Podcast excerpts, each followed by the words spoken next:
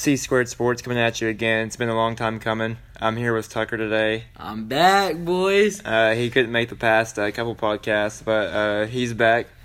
Uh, hopefully, he's better than ever. The other half of C Squared is back in the building. Yeah, it's been a long time. We've been meaning to get a podcast out. We've just been have a lot in the way with school and whatnot. Um, but but we're back, and we're here to talk um, heavy basketball today. Heavy basketball podcast all, today. All basketball today. Because what else is there to talk about right now?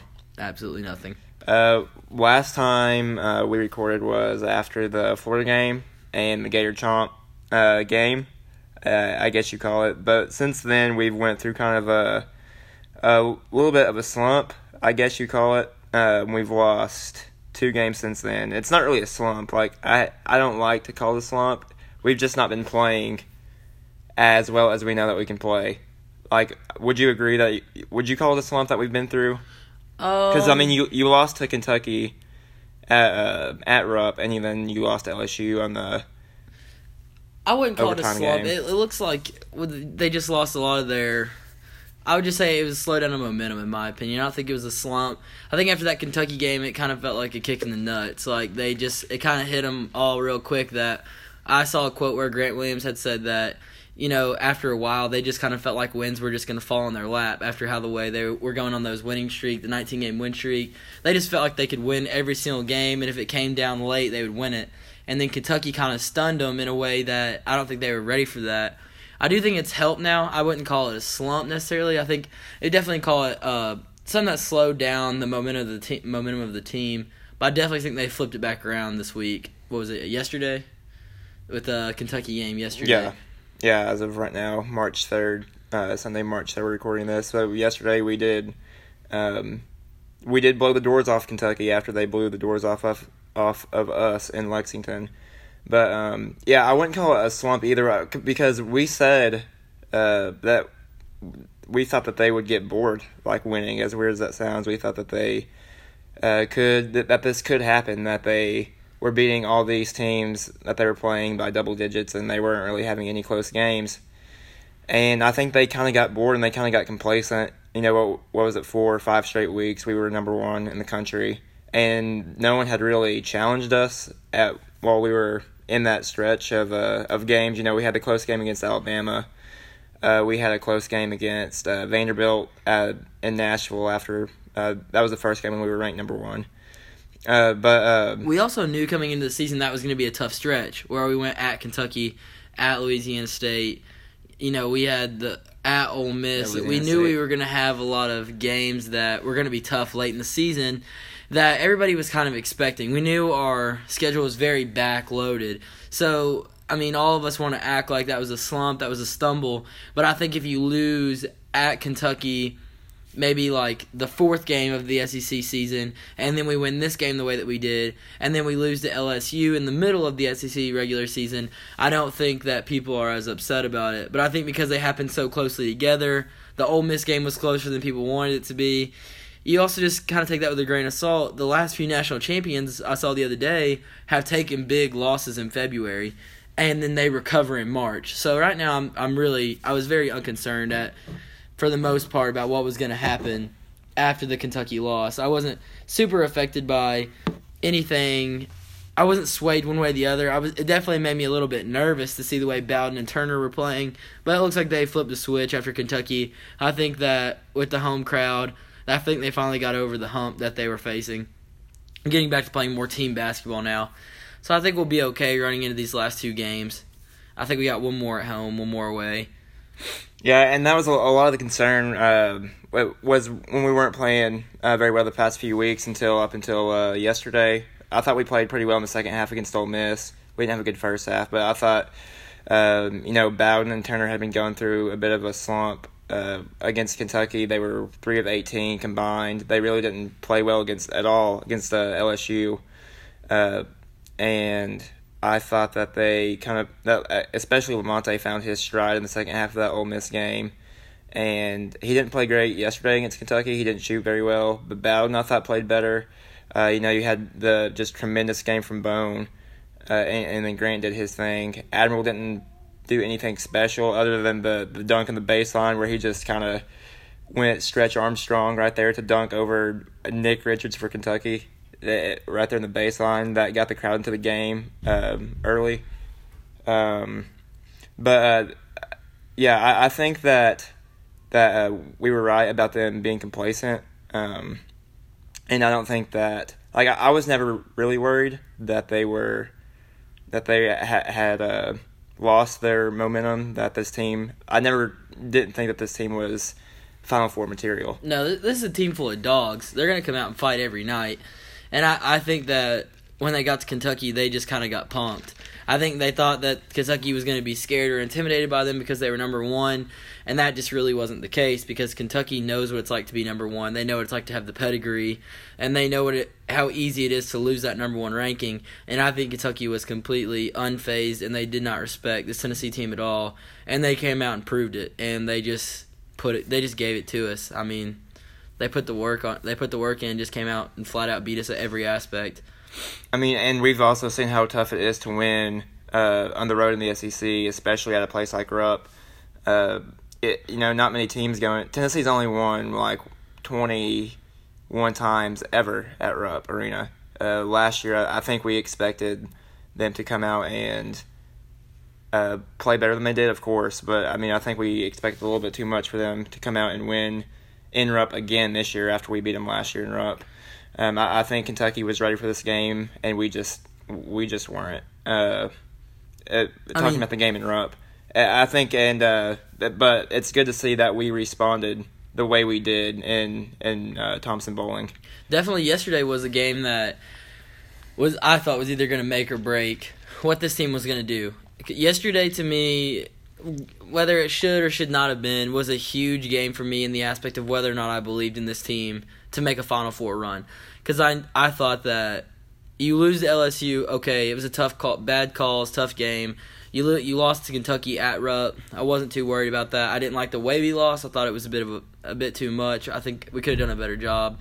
But this game to me was all about if you find a way to win this game or you and you win if you somehow find a way to win big you're going to prove to the entire country that you're still here and you're going to you can get to a final four. But if you lose that game yesterday to Kentucky by 19 again I think to me that would have just go, gone ahead and solidified. My expectations would have been a sweet 16 and not much more because you can't get beat like that twice to top teams or else you're not going to beat the Dukes you're not going to beat Gonzaga again you're not going to beat the Virginias if you can't handle business at home.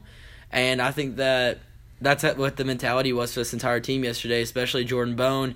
And I think Jordan Bone had something to prove. He wanted to show everyone that he's better than Hagans and he's better than all these other top guards in the country. And he went out there and proved it against the number four team in the country at home. I think he dropped 27, and he made it look easy, honestly. Yeah, I mean Jordan had, Bone had a special game yesterday, uh, and he had kind of fallen off too. He was one of the ones that hadn't been playing the way that we know that he is able to. We did find out he was sick though, which yeah, I mean, he, in that. he battled through the flu at LSU, and I thought he played pretty well at LSU. He didn't play great. Like you could definitely tell he was in a lot of discomfort at LSU. Um, and uh, you know, a, a, fully healthy Jordan Bone, I think we would have won that game. Uh, probably should have won the game anyway. Uh, just that that LSU game is just the the officiating and the Anthony Jordan the uh, the head official. The you saw that, didn't you? The yeah, the post on Facebook with yeah. the LSU shirt. That was weird. I don't know. I mean, I'm not blaming the uh, officiating for the reason we lost, uh, but it, it, was definitely weird. But like the the end of the game, uh, end of uh, overtime with a foul on Grant after Lamonte forced it up the three. Yeah, you can't you can't call that foul on Grant. He I mean, was going for a loose ball. That's not called the end of games. I don't. I don't think that should have been called at all. That was absurd to me. You know, eighty feet away from the basket, which just let the kids play. Which we we kind of choked that game uh, away in regulation. You know, we blew a nine point lead in the final like five and a half minutes. Uh, so I mean, it, it's it wasn't all officiating. It was just part. We just kind of it was a tough tough environment, and we just LSU's we just couldn't close. And LSU's a very good basketball team. Yeah, Beat people- Kentucky on the road. People so don't give them enough credit. LSU right now looks like a Final Four contender. If LSU gets put in the right side of the bracket with the right teams lined up, I wouldn't be surprised at all to see them in the Elite Eight or the Final Four and make a push at a national championship. They've got great pieces. Tremont Waters is an incredible guard, and Naz Reid he didn't play very good against us. But a lot of teams don't play very great against us inside just because of how physical that we tend to be. So to me, I I think LSU is a better team than 13, and I think that the only thing they have against them is that they sometimes play to the level of their competition. Whenever they play lower teams in the SEC, they always find a way to keep those games close, which is never a good sign when you're in, whenever you get into March Madness. That's not what you want your team to be known for. But I do think they're a top 10 team, and I think that I won't be surprised at all to see them in the bracket and make a deep run.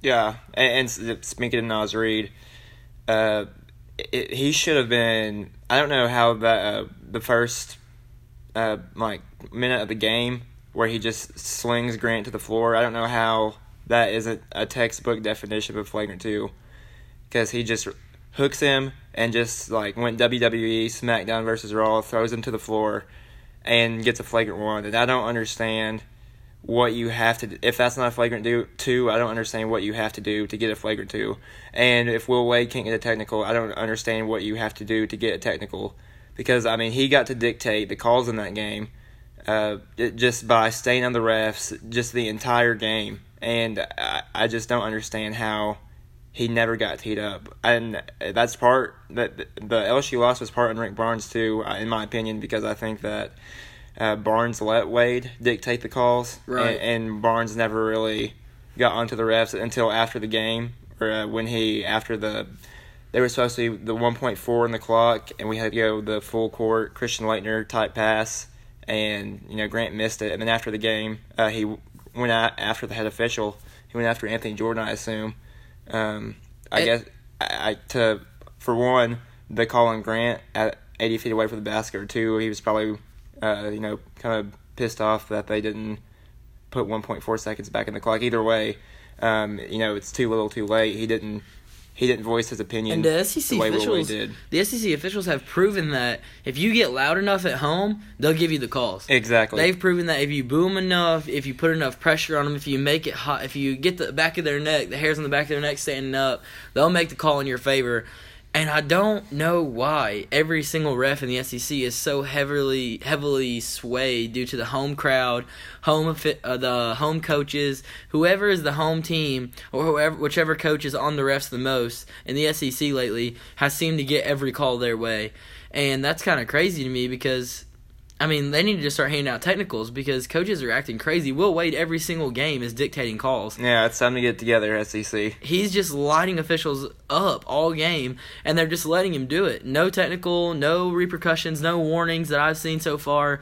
Just a pat on the back, and then Will Wade and LSU are getting calls, and that's starting to get very frustrating to me. I, honestly, at this point, I'm ready to get through the SEC tournament, get through the SEC regular season. Let's just get into March. Let's just, well, we're in March now. Let's just get into the heart of what college basketball really is. Let's just get into the big time. Let's get to the big dance. Let's get this thing started because the SEC has just been atrocious this year with officiating.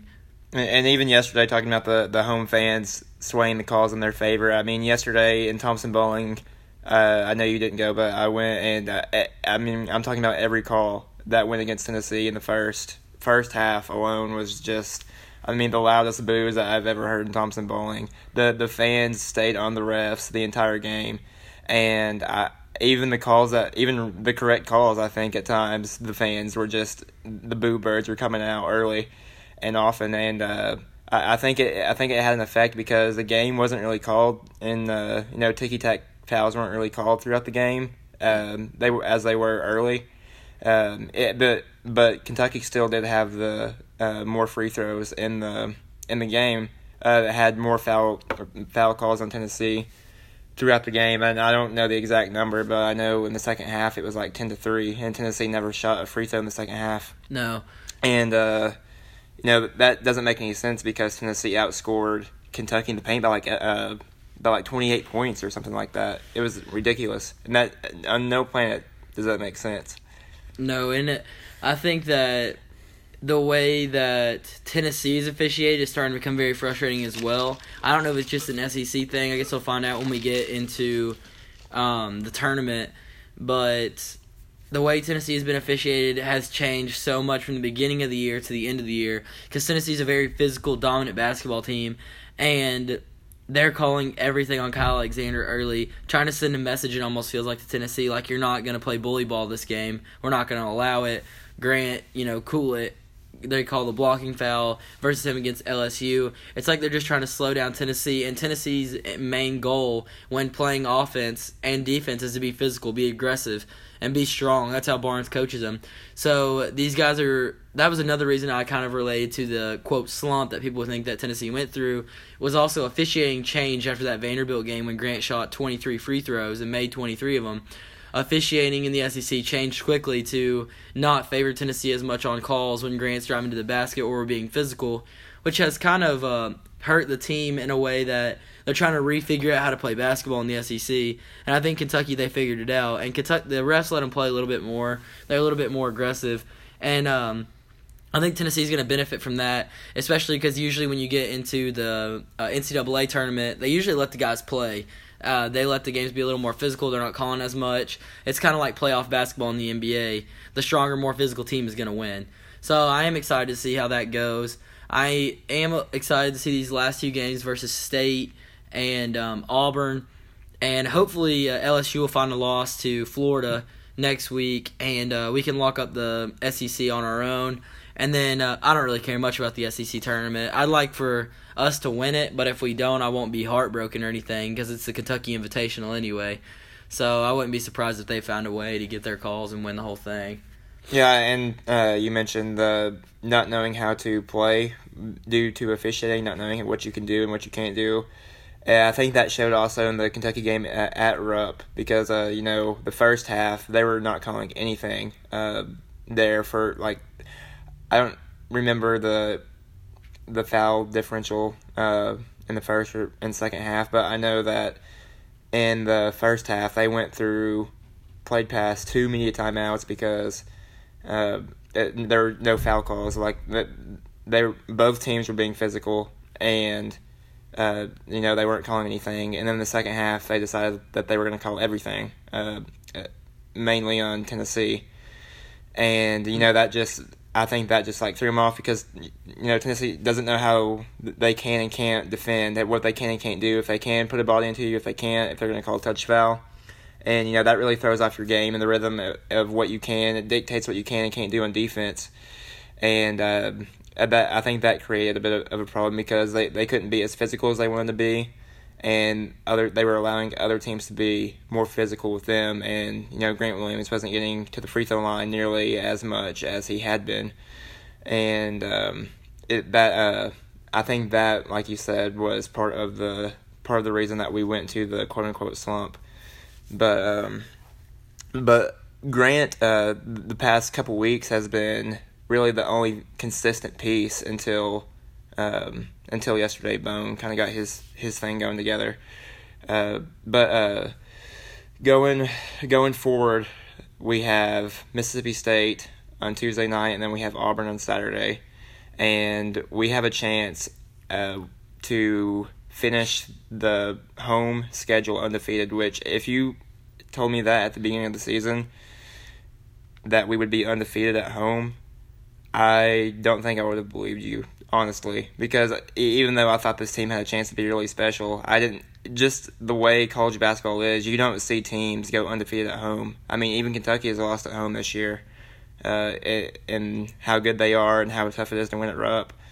Uh, I think Tom Thompson-Boling Green is a special place, and I think it's a might be an underrated uh, college basketball venue. I definitely think TBA has moved in the top, the top tier of college basketball the same way that Neyland was and continues to be a top tier football stadium. And I mean, when you're putting twenty one thousand, I mean the stadium holds what twenty one thousand something, and we're selling like twenty two thousand something tickets. Like we're overselling the stadium. People are standing. I mean, in places.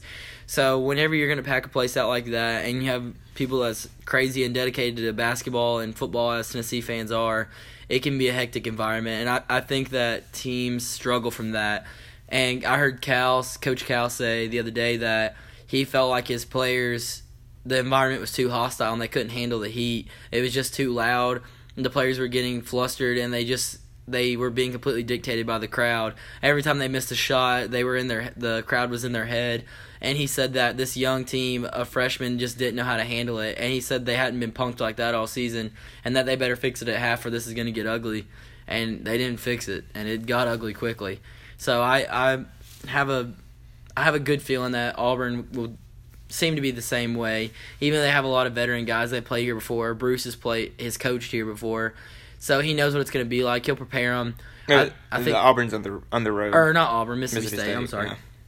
Well, Mississippi State's coming in anyway, and they have a lot of guys who are veterans in the SEC. They've played at Tennessee before, and um, I don't think they'll be as frazzled as Kentucky was, but I just don't think they'll have the talent to match up with Tennessee this week. And I think Tennessee is going to know what's on the line and going undefeated in uh, at home, and I think they'll be fired up, and I think they'll get the job done. I think the only player we really need to worry about is uh, Weatherspoon, and after that, everyone else is kind of an afterthought. And hopefully, Bowden, if uh, Bone is too small, we can put Bowden on Weatherspoon because I think Bowden has turned into an elite defender, and he's going to make a strong case for himself. He can keep hitting mid range and three point shots. By his senior year, he might get a chance to play in the NBA, and if if he can continue to be a, a lockdown elite defender in the SEC right now. Yeah, yeah, the fans are infallible. Uh, that's for sure, and uh, Quindarius Weatherspoon is that his name? Yeah, I think so. Quindarius. Uh, and then there's Nick. Is he still there? Yeah, I think he's there. Uh, he, neither one of them is very good. Uh, I watched Mississippi State play a couple times, and I was not impressed by either one of them. And Auburn isn't very good, uh, but that one is on the road. We we should be favored, uh, probably like four or five points, I would say. Uh, but those are both games that we should win, and I think that we will win the Mississippi State game for sure to finish undefeated at home. Uh, which, like I said, it, it, doesn't happen like very often uh, in college basketball, except unless you're Gonzaga, you know, and you don't play anyone at home. Where you play St. Mary's once a year at home, and that's really the only team that can beat you in your conference. Um, but no, uh, moving forward into the, into the SEC tournament, um, as as cool as it would be to win the SEC tournament, I think I would rather, you know, lose lose the SEC tournament, win the SEC, uh, at least a share of it regular season, and then you know focus on on on the um, on the big dance, on March Madness, and the and the tournament, making a Final Four run, which uh, I think we can do. Um, you know, a lot of people were saying that this team ceiling was the Sweet 16 after the past couple weeks, but I think that we can. I, I've not strayed away from a Final Four, which is my my goal. Uh, you know, something Tennessee's never done, and I, I think that this team can continue to be very special into the postseason. And you know, I I said yesterday on Twitter that uh, even regarding uh, postseason results, uh, I think this team is very special, and they've proved uh, just based off this regular season that they are uh, very special. And no matter what happens in the postseason, I think that this will be a team that we remember for a long time. Yeah, and I think that the tournament has a lot of that determines or is based off of what what the seeding looks like and how we get placed and where we get placed because Tennessee fans have proven that they'll travel. So I think if we get placed in the South bracket and, and we're the number one or a number one seed, I think Tennessee has a great chance to line up to get to a Final Four. And I think if we can find a way to win a few games in the SEC tournament and win the SEC outright, um, and even win the SEC tournament as as well, that will bode well for this team getting a number one seed in the um, NCAA tournament. And I think if they can get a one, get the South region, um, as long as they don't put anything any crazy teams in there. Like I wouldn't be surprised if Tennessee somehow finds a way to get the one seed. And since Duke lost a few games, they put Duke in the South region with Tennessee as the two. That'd be something stupid that they would try to screw Tennessee over with. And I think as long as we get the right matchups, the Gonzagas, the Virginias, I think Tennessee will be okay. And I think that they'll get to they'll get to a Final Four. And I'm hoping that if they get that far, that the senior leadership is usually will win a team games in the Final Four in the Elite Eight. So Grant and Admiral those guys, Kyle, will have a big impact on what Tennessee really does in the postseason. Yeah, and I really don't want to play Gonzaga again, to be honest, uh, until we absolutely have to. I, I wouldn't want to be. Virginia doesn't scare me, but I wouldn't want to be in Gonzaga's region, and I wouldn't want to play them until the Final Four at least, theoretically. But like you said, Duke, um, and Duke is uh, has lost a few now uh, without Zion, uh, and you know I I just Those games don't count uh, actually. yeah, if if you're if you're a Duke fan, then you just don't count those.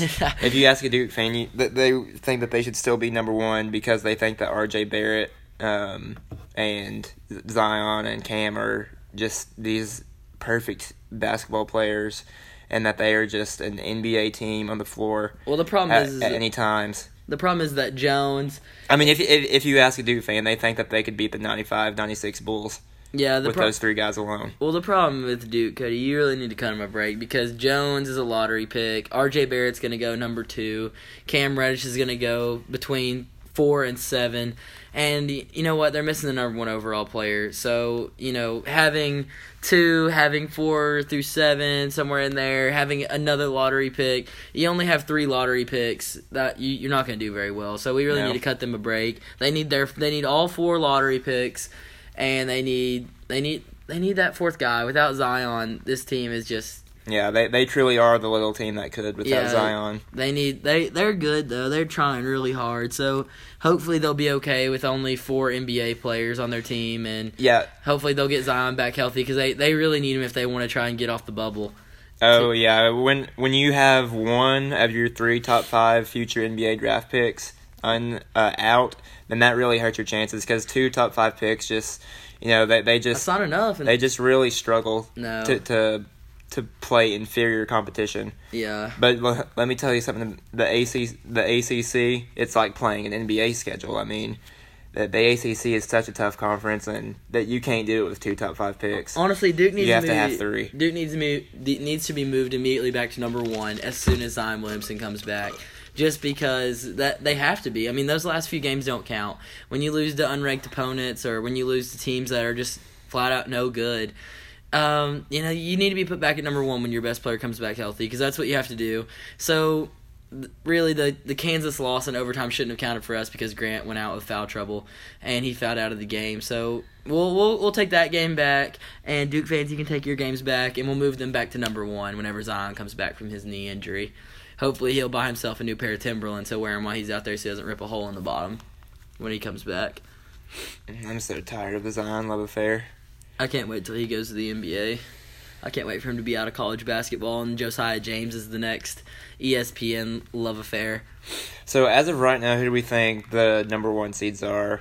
I mean, I Right now I- or I- at the end of at the end of if a se- if a season ended today, I would say they would probably still have Duke at number one, uh, Virginia, Gonzaga, and I mean I, I don't know how you put Kentucky over us now, uh, after after yesterday, uh, but it would either be us or Kentucky right now. It would Yeah. just be it comes down to what the selection committee values Yeah. more.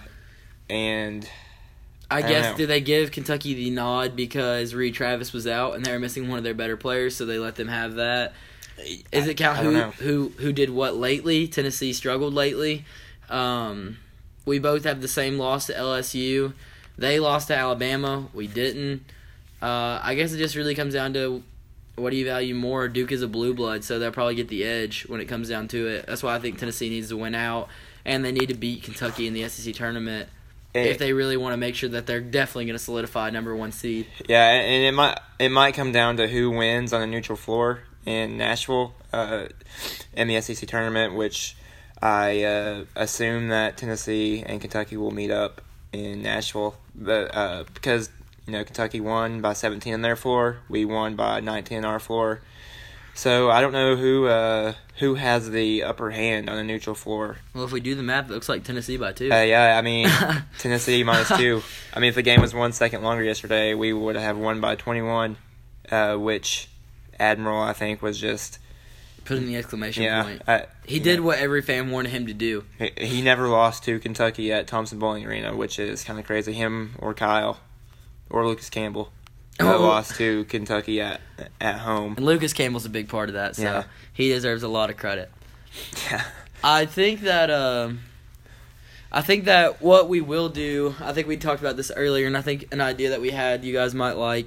I think what we're gonna do when they release on Selection Sunday, when they release the brackets for um, March Madness and the Big Dance and the NCAA tournament, we're gonna go through. Uh, we'll do a podcast on the regions of the uh, of the bracket, the four regions, and we'll break down the matchups of the first round and the round of 64 and uh, we'll break down who we think's going to win what the matchups are going to be like and we'll try to run through that pretty quickly. We don't want to make anything super long obviously. We're not going to do an in-depth breakdown of every team. Some teams we really probably won't know much about uh, some of the lower level teams but we're going to try and get one of those out around that time i think you said we would try and do one for the sec tournament as well maybe Yeah, we'll, we'll probably start in conference tournament play and just kind of see uh, how that shapes up. Um, before that's the week before um, selection Sunday, so we'll probably start there and see how uh, that goes and just kind of test the waters. Yeah, see how see how that feels. See if you guys like it. See if that was boring. You know, we'll we'll try to release something of that sort with the SEC tournament and the lo- the tournaments for the conferences. And if that goes well, I, I assume that it will. We'll release one for the NCAA tournament as well, and that should be fun. We'll we'll try to do. We also talked about doing short little fifteen minute podcasts about after uh, they do the two days uh, of gameplay, and then they have a is it a two day break, and then they'll start like if they do round sixty four for two days, they'll have a two day break, then start the round of thirty two. Right? They they play on the yeah they have the first four games. Uh, the the, the play play-in in games, We probably won't break down that. Yeah, they'll, they'll start on Tuesday and then Wednesday, and then the big the round of sixty four is Thursday and Friday. Then you have the round of thirty two on Fri on uh, Saturday and Sunday, and then after that you you have your Sweet Sixteen set up. Okay, so what we'll probably do is after they do the two days of the round of 64, we'll try to release be uh, a podcast either that night or the morning before the round of 32 start. The games for the round of 32 start up. We'll try to break down those matchups and make predictions on who's going to win. Talk about which predictions are wrong, who looks like on, they're coming they're on the up, who looks like they're going to fall off, injuries, things like that. Try to do a quick 15. We'd like to keep in the 15 minute range, under 20 minutes for sure and uh, just try to break down things as they go along in the tournament. Keep everybody updated. If you can't watch all the games. We are going to be on spring break with school, so we'll have a lot of time to watch pretty much all the games and break down everything we can to help you guys out, condense everything. And um, we'll definitely keep you updated on Tennessee, what our matchups could look like, things like that. So uh, I think that's it for this one, right? For this Yeah, podcast, and then you all got, you guys can laugh and tweet at me about how wrong we are. Yeah, well, I'd say we'll probably get quite a few wrong. I'll probably fill out 25 brackets, 24 of which will have Tennessee winning. Yeah. One will have Oh, okay. It's gonna be so easy filling out the champion this year. yeah, one will have some random team that I accidentally got in the final four that I was like, how did Seton Hall make it here? All right, sure, why not? But I think uh, I think that's what we're going to be trying to get a hold of the next few weeks as things pick up in college basketball, and we'll definitely try to keep you guys updated with everything. If you guys have any questions, um, I guess just hit us up on Twitter is the best way to do it. Um, Cody's Twitter handle is we go ahead. At Conrad Vols. Any numbers or anything? Nope, just at Conrad Vols. At C O N R A D V O L S. All Conrad Vols. And then uh, mine is at Tucker Cooper fifteen, T U C K E R C O O P E R fifteen. So if you guys have any questions, DM us, message us, tweet at us, whatever you want to do. And um, the DMs are open. the DMs are always available. Uh, feel free to ask questions, comments. If you want to just talk trash, if you're not a Tennessee fan, you know you can start what you want, but we will finish it. So um, Yep. throw anything you got at us, and we'll try to get some things figured out as uh, school is starting to slow down for a little while, and um, we'll try to crank out some decent content. Yep, exciting couple weeks coming up. Uh, March Madness coming up. March is upon us. Uh, exciting stuff. Well. Can't wait. Me either. That's C squared. We out.